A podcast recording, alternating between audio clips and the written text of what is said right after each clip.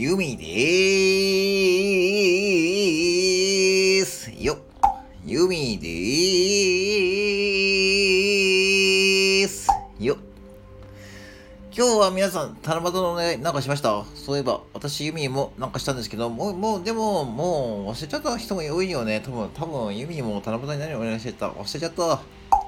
でも、一個だけ、一個だけ、どうしても私、これだけお願いしたんです。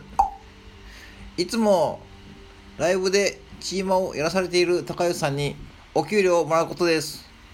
いつもライブで、えチームをやらされている高吉さんからお給料をもらうことです。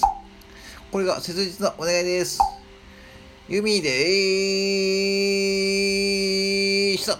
高吉さん、お給料ちょうだいよ。高吉さん、お給料そろそろちょうだいよ。競馬にかけてばっかりいないで、お給料ちょうだいよ。のゆみでした。